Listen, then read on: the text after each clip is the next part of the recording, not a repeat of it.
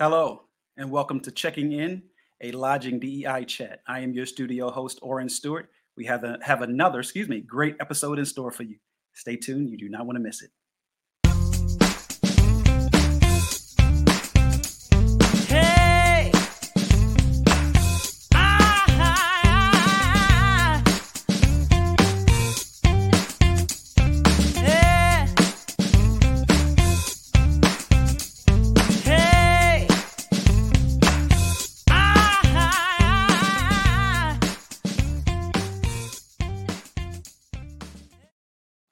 Once again, thank you for joining us here at Checking In. Our host, Leon and Miranda, how are you? Great. How are you? I'm doing well. You all have an amazing show today. Thank you. Hey, Oren. Yeah, it's gonna be a gonna be a great conversation. Miranda, how's it going? Awesome, awesome. Great to be back here to have these conversations with you. How are you? It, is. Everything is groovy. What is this? Episode five now, I think. Is that right? I think you're right. And it's yeah. just flown by. Yeah, it has. It's been great, great working with you. And I have a big announcement. It's not a big announcement to you, Miranda, because you already know this. You were the second person to know. But folks, you can check us out on podcast platforms now. Wherever you check out and listen to your podcast, you can listen to Checking In a Lodging DEI Chat. New episodes drop every Thursday. So you can check us out here on YouTube or LinkedIn or wherever but you can also make sure you check us out via your podcast. Download it, listen to it while you're in the car and whatever else you want to do. That's pretty cool, huh? That is so cool. And you know, I was just in South Florida over the weekend and traffic has gotten so bad there. But you know what's a great thing to do when you're stuck in traffic? Listen to our podcast. Oh, I like it. I like it. Yes, listen listen to the podcast. Yes. So we have a really cool guest with us today. Miranda, go ahead and tell us about about our guest, and then we'll bring him on the screen and we'll talk. Yeah, so I recently had the pleasure of getting to speak in Chicago at the PAVE Prevention Summit with our guest. His name is Nick Mautone, and I think that he is just such an interesting, cool person. Um, if you look on his LinkedIn, he describes himself as dad, author, futurist, and hospitality guru. Uh, I've also heard him referred to as the fixer because in his 40 plus year career in uh, the hospitality industry, he's been known to just turn things around for some amazing establishments. And um, I, I think we're going to have a great conversation. All right, great. Well, let's get this conversation started with Nick. Let's bring Nick on to the show. Hey, Nick, how are you doing?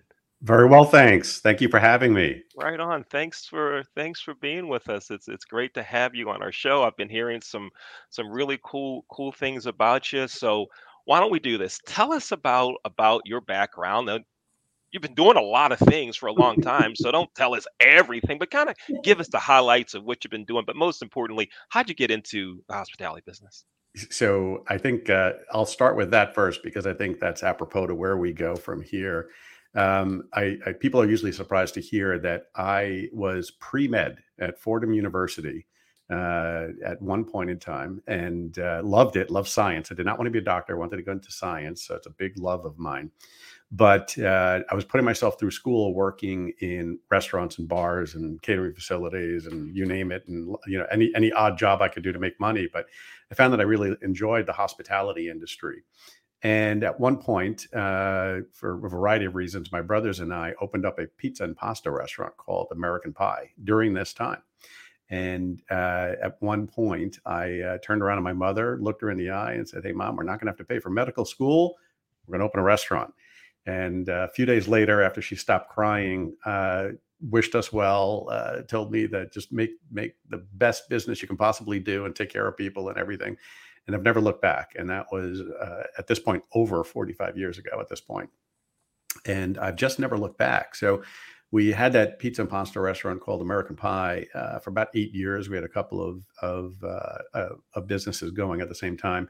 But you know, I, I, was 21 years old. My older brother was 25. My younger brothers were 20, and uh, we were, uh, a couple of sisters helped out intermittently as well and we uh, were young, naive, and I'll speak for myself, more interested in flirting with the women who came into the store than than figuring out how to be profitable, and learned a lot of hard lessons that way, you know. And we moved on to uh, you know bigger and better things thereafter. And I'm still best friends with my brothers. Uh, we're not in business together, but we're we're still best friends and speak to this day. Yeah. But I went on to a, a couple of different uh, avenues, and uh, you know, again, I won't give you everything. I did some bars and catering and whatnot, but I eventually landed in a fine dining restaurant called the Gotham Bar and Grill, and that sort of changed my direction uh, to focus on a little bit more of the high end, high volume environment. I fell in love with it. Uh, from Gotham, uh, you know, a couple of steps in between, but I wound up as the managing partner of Gramercy Tavern in New York City, and that was back in 1995 and spent a little over seven years uh, with Gramercy Tavern. And I think most people know me reputationally there. I think we built one of the, I, you know, stand on firm ground saying one of the best restaurants in the country, if not one of the best in the world. So I'm very proud of that achievement. And I'm very proud of, of the core values that we brought there, which I hope we, we get to talk about a little bit later.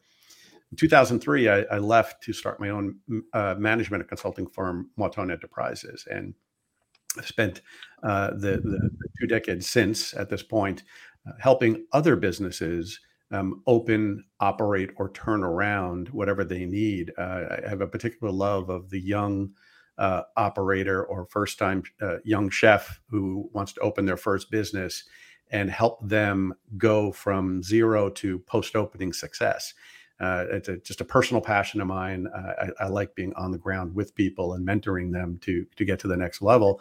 But uh, as Miranda alerted, alluded to, I, I, happen to do very well in the turnaround mindset. And you know, coming in, I'm I'm a little bit more of the unflappable type. So you know, I take all the different pieces of a business that's not doing well uh, for whatever reason and help turn it around. And I, have really enjoyed that over the years. And most notably, I did that, and most recently at the Rainbow Room in New York City, which sits atop 30 Rockefeller Plaza. So an iconic property that was not doing well. Came in in 2015 with our team, uh, flipped it to to do extraordinarily well, and uh, hopefully it'll be there. It's already, I think it's probably celebrating its 95th birthday this year, right and on. hopefully it'll be there for another 95 years. And, yeah. Uh, so I, uh, you know, left Tishman, excuse me, uh, Rainbow Room was owned by Tishman Speyer in uh, 2019 and uh, have been, you know, casually consulting and working on some nonprofits. And, yeah. and more recently with a, an organization called PAVE Prevention is where I met uh, okay. uh, Dr. Miranda. And uh, so leads us to this podcast. So yeah. we'll keep it there and you can ask me any questions you want on, on the on the background. But I, I All right, right on. But I think that's good. I hope. I like it. That's awesome. Yeah. And I've heard you many times talk about culture and core values. Could you share with our listeners um, what you believe to be a positive uh, culture for any organization? Yeah. So uh, there, there's there's many different ways to approach developing a culture in in in a business right and and unfortunately what often happens is by not thinking about it out loud not talking about it out loud not bringing all the stakeholders into play uh, meaning I, as an operator, need to engage the frontline staff, whether it's a line cook, a server, a bartender, host, whatever, and all the managers, of course.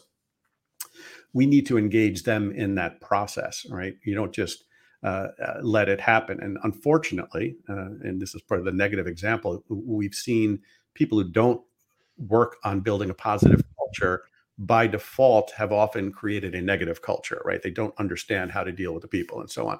So I come at it from a different angle, and we want to create the culture first.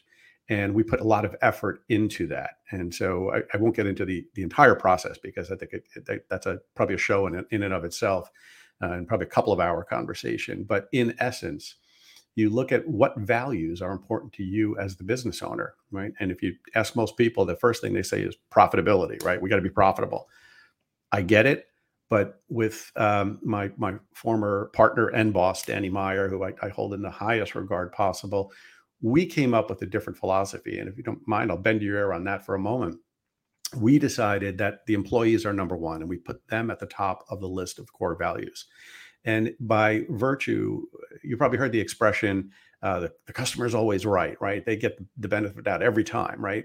And that is true, but only up to a point. And we felt that if we invested our time and effort and and our emotions uh, into our employees, what happens is they do the best job of taking care of the guests they can because they have a better work environment. And I'll go to my grave believing that that's true. And I've tried to instill that in all the businesses that I've consulted to since then. So we start with investing in our employees who then take care of our guests. And along with that, we try to take care of our vendor partners because they're, you know, they're the people who provide us the goods and services and whatnot. So we treat them with respect, uh, pay them on time, of course, and do all of that. Uh, but really treat them as as the partners that they are because then they are talking positively about us and it helps the business and it helps the general community. And I'd say even more importantly, um, we invest in the community that wherever the business is located in. So if I stick with Gramercy Tavern, we had a, a, a, a great partnership with a number of nonprofits, most notably um, at the time when I was there, it was called Share Our Strength. It's now No Kid Hungry and it's one of my favorite organizations uh, nationally. So uh, that was one of our missions, right, to take care of people, uh, children who who were uh, lacking food and resources to get through the day.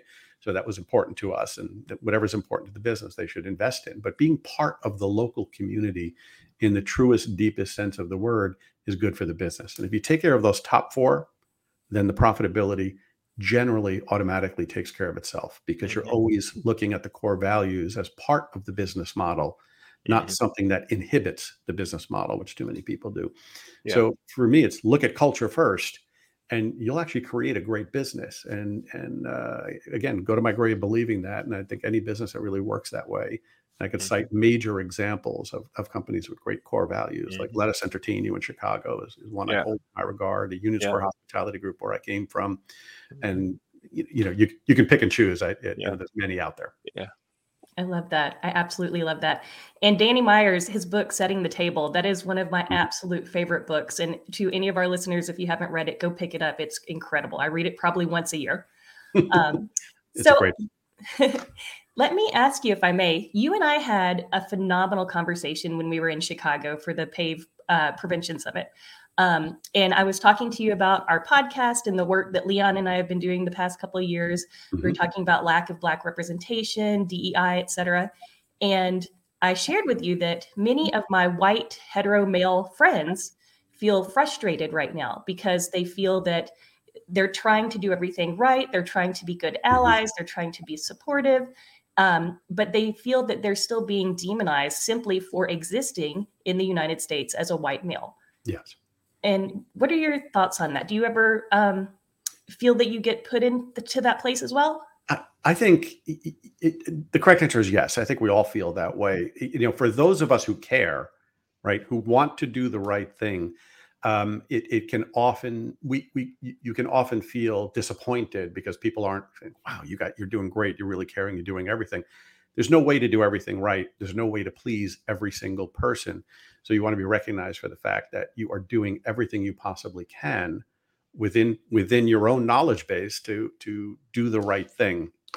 And so what i hope will happen uh, is is that we uh, our my new friend Julie Harmon out in Chicago, his friend I met with uh, Arlene in PAVE Prevention, um, has a great quote that I think is apropos to this: "Is we need to normalize mistakes and have a conversation around intent."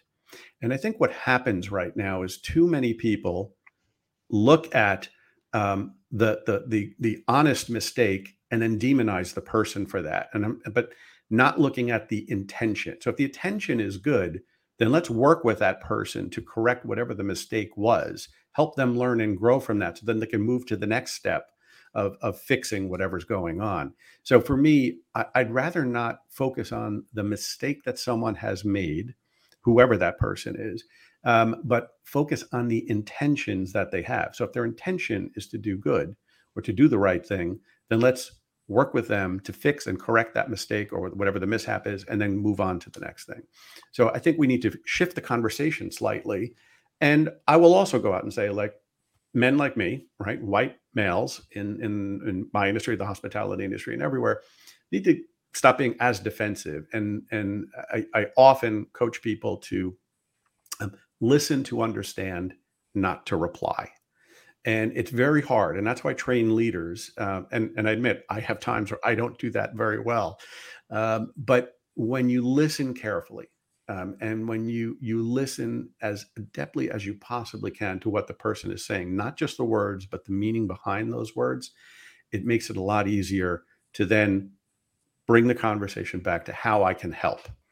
And that's the, the probably the third point in fixing this uh, for us white males, if you will, is start thinking not about being demonized for what you're doing. Just turn around and say, how can I help make this better?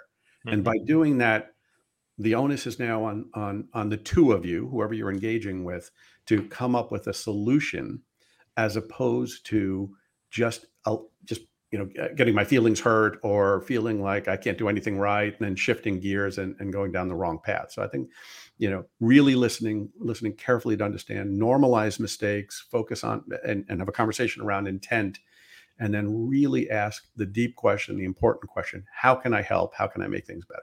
Mm-hmm. You know, Nick, when you when you talk about the the white male feeling demonized, and particularly when we we talk about it and focus in on that in the in the hospitality business, as a black male growing up in the mm-hmm. business, my supporters were all white men. Hmm. Right now, here's the thing, though.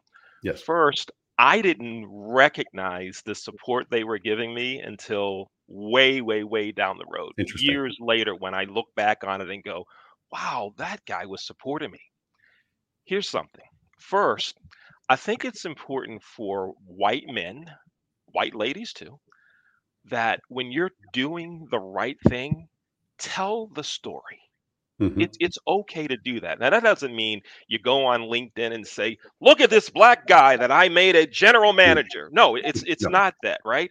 But it's saying this person started with me and they are a GM now, right? Mm-hmm. It's okay to share share that story. The second thing is I think it's important that those that you've mentored, those that you help along the way, mm-hmm. that they not be afraid to say, "Nick helped me." That's right. Right? Sometimes folks are afraid to to say that. I think we need to get more of those stories out there. And I'm going to share with the, the names of those that, that helped me right. along the way. The first one was Craig Poole. Uh, Craig hired me in my first hotel job. He's now the president of Reading Hospitality, doing some great things in Reading, Pennsylvania at a Doubletree. Michael nice. Harrell, who's deceased now, the former chairman and CEO of Vista Host, hotel management just gave me tremendous opportunities and even told me he said i'm going to put you in positions before you're ready. You're you're not even going to be ready for them but i'm going to make sure that you are a success in them. And the That's other person is mark zelaznik who's the vice president of revenue management for that that same management company. And so i think many black men, black ladies recognize that there are those that want to do the good thing and do the right thing. So, Nick, here's the, the, the question that, that I'll ask you. Please. When you roll all of that in together, when you know, when you see someone that's not doing the right thing or someone that has failed and they they want direction on it, how often do white men have the conversation about I want to make it right. I want to help get it right for folks like you that are doing it right. How often do you counsel, share, encourage others like you to get it right? I would say uh, the, the, correct answer is probably not enough, but I think it's fairly often. Um, so for for me, I have a process of uh, well, I'll call it the evaluation process um, that I would hold managers specifically four times a year and and a couple of times it's very formal it's sit down it's written and this is what you've done really well this is where you need to work on and and this is what i hope to see and these are some of the goals you have. And at other times it's a little bit more casual but there's four specific times during the course of the year where i will sit down with them to try to burnish i, I use it the term burnish what's good and then work on what needs correction. And so on a formal basis that's that that's probably you could look at it and say i need more than that. But there's a lot of informal moments throughout the week the day the month you know that uh, you need to just pull someone aside and say hey i noticed you talking to so and so this is what i would do. This is how i would do it better. Mm-hmm. so to that end i had developed a process and this is when i was the owner operator or in the case of rainbow room the managing director and so on where i would have a 15 to 20 minute meeting every single day with the entire leadership team who was available because it's a long, you know, big business and and you know, some people just have to be on the floor working. And that might include um, a maitre d or a host who is ultimately an hourly employee, but who is affecting whatever's going on in that day. But every single day, have a, I'll call it a pre shift meeting with the leadership team to go over what went right or wrong the day before, what we need to accomplish today. And it's not just, okay, Dr. Miranda's coming in and, and she likes, you know, gin martinis and we need to make sure we have it right, something, something, something. Uh, I'm just making that up. So, but um, but that's one aspect of it. But it's really what happened with our team the day before or the week before that we need to focus on, and then we can correct that today. And if you do that as a group setting, where no one feels like they're being put on, where if I say, "Hey, Leon, yesterday you did a really great job, but you made a mistake here," that's not to put you on the spot. That is so that everyone learns from that issue. And I'm I'm talking about you know the daily steps nothing that would would personalize if it needed to be a private conversation i'd have a private conversation but by having that moment every day where the team connects you build a, uh, you build a, a broader and stronger connection where people are actually talking about what's going wrong and most importantly they're fixing it so that it becomes what we're doing well mm-hmm. my name is leon thomas here with Dr. Miranda Kitterlin Lynch and our guest today, Nick Mautone. This is Checking In, a lodging DEI chat. New episodes drop every Thursday on YouTube and LinkedIn. And you can check us out on your favorite podcast platform. If it's not on there yet, it will be soon because they're they're mm-hmm. slowly they're slowly rolling out. Leon Thomas, Miranda Kitterlin Lynch again here with with Nick Mautone. Nick, uh, one more one more question for me regarding the the, the white male piece mm-hmm. of this this this puzzle sure. that we're we're dealing with. I, I think that when when we look at uh, corporate uh, websites, when we look at corporate leadership, there's still not a lot of women, not a lot of black individuals there, right? And you think, why why why is this why why is this not not not happening mm-hmm. and i also think that along with in the corporation in the company also the vendor process that we need to look more into that area to make sure mm-hmm. that the folks that we're doing business with the folks that we're spending money with um, are are aware that we would like to do business with companies that are diverse so that's what are what are your thoughts, suggestions on that? And then I'll listen to your answer. Then Miranda's has the next one. Certainly, certainly, I, and those are two extremely important questions. And let me take the first part of that first. Not seeing enough um, uh, uh, African American Black people or women in those leadership positions, particularly in those larger corporations.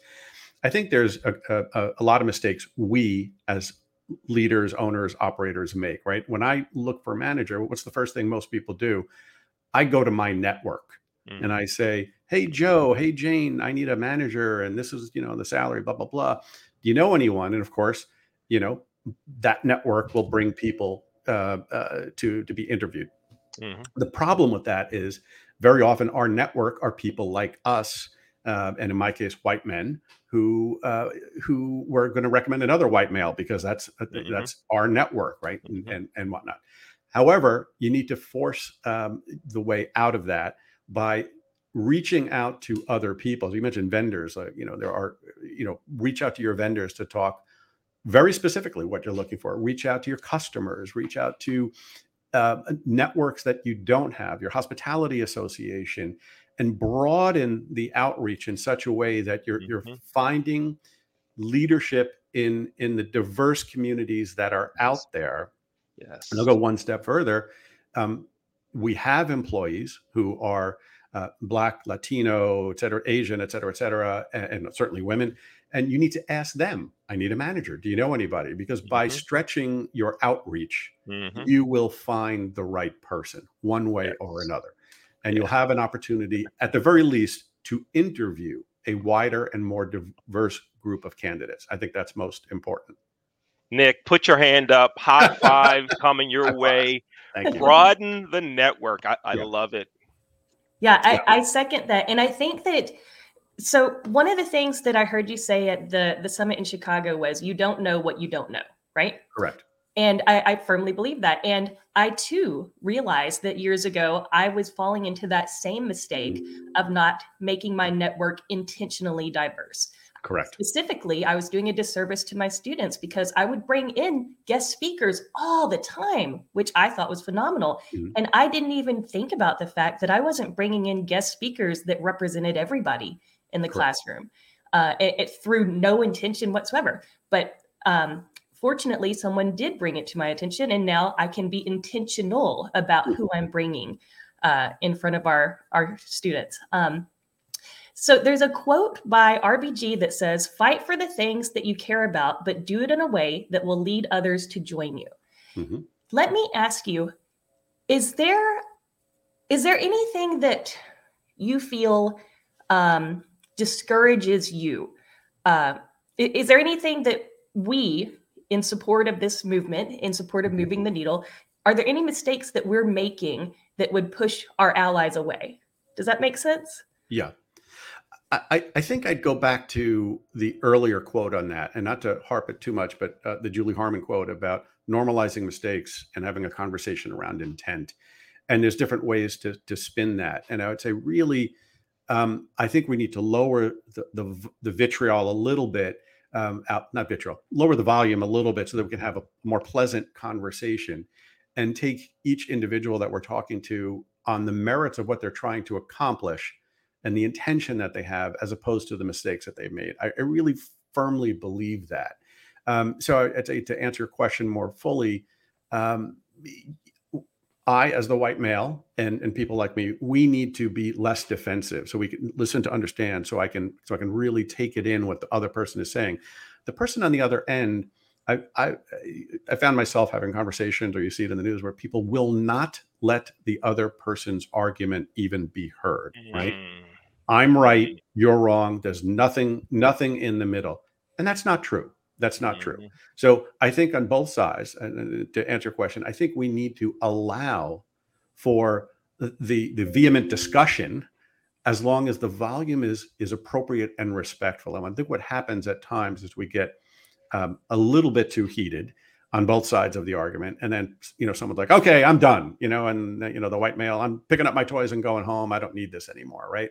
And on the other side, it's you can't just demonize a, a person for their mistakes uh, you know help them understand what they did wrong so we can go to the next level and have a more fulsome more honest conversation with a lower heat lower vitriol lower volume yeah, I, I, agree. I think that's so important. I'm so glad you said that because cancel culture, in my opinion, mm-hmm. is not helpful because it doesn't allow for growth. Great. Can um, I add one more point? I know you want to ask another mm-hmm. question, but to, to the question Leon had just asked about how we, and I said broaden the network and so on.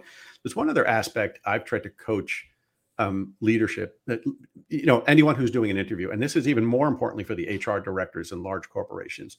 What I've experienced in hotels and large companies specifically and a lot of independent restaurants is I'm looking for a manager and I say they must, right? You see this all the time, must have five years experience in a similar operation, must have an MBA in business, blah, blah, blah, blah, blah.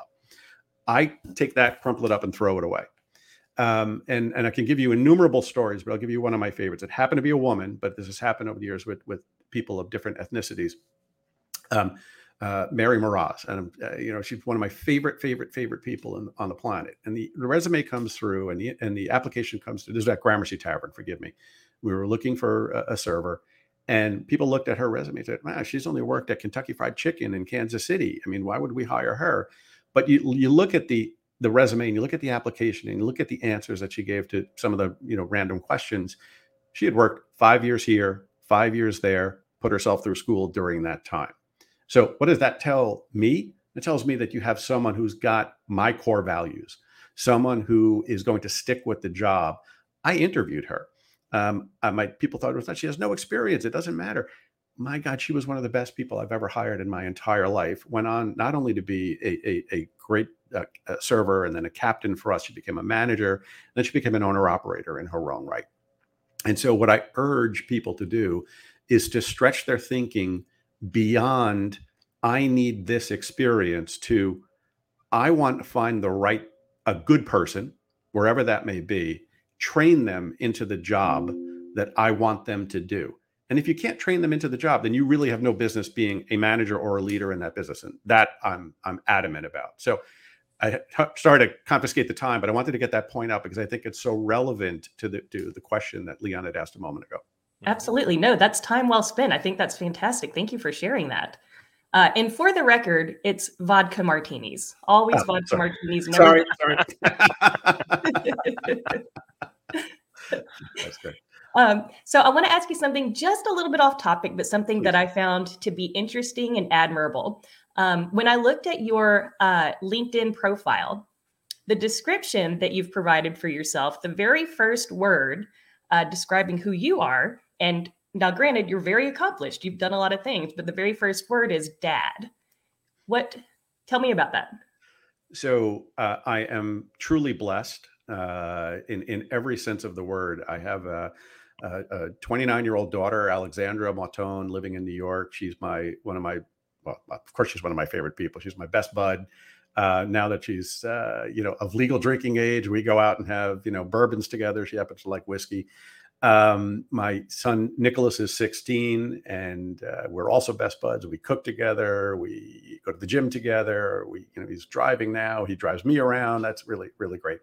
The reason I put that first is because I, I love being a dad. I love having my kids. I love being friends to them. I devote a lot of time to them. That doesn't mean I, uh, you know, I, I, love going to their basketball, my son's basketball games, my daughter's uh, shows when she was in grammar school and high school and in, in the arts. I love hanging out with them. And I think that kind of goes back to the core values, right? I, I want to take care of my kids. Then I know my family is safe. By doing that, it allows me to have fun. So if I, you know spend a lot of time going to my son's basketball games you know the one time when i can't be there or have something else that i want to do he's not he's not pissed off at me he, he knows i've been there for you know 80 of them in a row so now i can take the one off and it also flows into the, the business mindset right I, I think of my employees i, I don't want to say they're my children because that kind of demeans them but if i think of it in the same sense that a dad would care for his children and a, a mother and a father would care for their children um, uh, I feel the same way with my employees. Uh, that I want to I want to care for them in the truest sense of the word. I want to help them excel. I want to help them grow, and so it's really important to me. And I'll give you one other quote that that that, that I've always loved is I'm a dad when I get to say yes, and I'm a father when I have to say no. Oh. And I think it's true in life and business uh, in, in, both in both ways. And we sometimes we have to say no, and we have to be the disciplinarian, and that's when I'm the manager of my employees. And other times I'm the you know the greatest boss in the world because I get to say yes. So mm-hmm. that's perfect. Leon, did you? Nick, this has been a, a great conversation. I want to make sure that our viewers and listeners are able to get in touch with you.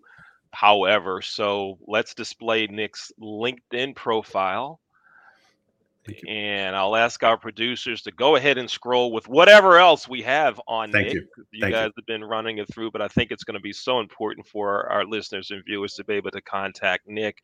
Now, Nick, one of the things you talked about was lowering the volume. Yes. And I want to encourage you and everyone to watch another show that we produce at the Leon Thomas Group. It's called Real Thoughts and Conversations.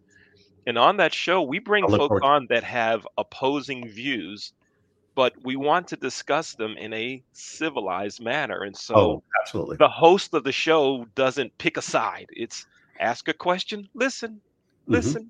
Let me clarify. Let me clarify. And I think if we were to do that in our neighborhoods, in our businesses, in, in our in our meetings, that we could solve a lot of things or at least move things in the right direction if we have those those basic listen and understand conversations. But sometimes as you know and miranda as you know we just don't do that. It's all the time and we've just gotta gotta stop that. So uh, it was so cool for you to to mention that um, thank you I think you're you're right on target, and I think if I use the Abraham Lincoln example, right, who famously had this team of rivals, right, in the interest of getting opposing viewpoints into his cabinet. He had people that ran against him at one point in time, people that didn't believe in what he was doing, people who were racist. I, am sorry to say that, you know, I think it was his secretary of, of war at one point. But he needed those other counterpoints so that he could come up with the right decisions at a most crucial point in our country's history. And too many um, senior leaders are afraid to have a contrasting viewpoint. So everyone around them has a similar viewpoint. Uh, you know, the term is yes men. You know, in in in many respects, you need someone to contrast that viewpoint. I know I do as as a as a leader, as a manager, because very often I'm learning from the people who are are giving me a counterbalance and a counterpoint, and not enough people in the world today in in business and leadership um, try that. They have too many voices around them that are are just mirroring back to them what they want to hear or think they want to hear, as opposed to what they need to hear. And we all need to hear uh, a counterpoint to our thoughts. Yeah, yeah. We have about three minutes remaining. Miranda, I'll turn mm-hmm. it over to you for the the final question. Yeah, I just I like to ask people this, um, and I'd be, love to know what your answer is. Um, if you could go back, what would you tell your 20 year old self? Wow. Uh, and it can a, only be one thing. it, nope. That, that, it, it's a great question. Um, for me, and this is me personally, I would say focus more uh, because at, at 20 years old, uh, granted, my brothers and I were starting our, our own business, but uh, we were all over the map, right? You know, find what you're doing really well, burnish what you're doing really well, and then look at what you need to work on and try to find a way to fix it or to learn how to fix it. My 20 year old self was a little bit unfocused, um, a little bit looking to have fun, even though we are having business and supporting a family and all that. So I would say focus more. That was that's what I would have needed to do, and I think that carries over to everything we said in our conversation as well. And it might have gotten a little bit off, uh, gotten gotten further along earlier in my career. That's good advice. Thank you, Leon. Nick Mautone, thank you for being a guest on checking in a lodging DEI chat. It's been a great conversation. Thanks for spending some time with us. Thank you. It's been a pleasure being here. Let's bring on our studio host, Orrin Stewart. Hey, Orrin. Hello, how are you all? Such an amazing show. Yes. Thank you for joining us once again for another great episode of Checking In, a lodging DEI chat with Miranda and Leon. I am your studio host, Orrin Stewart. See you next time.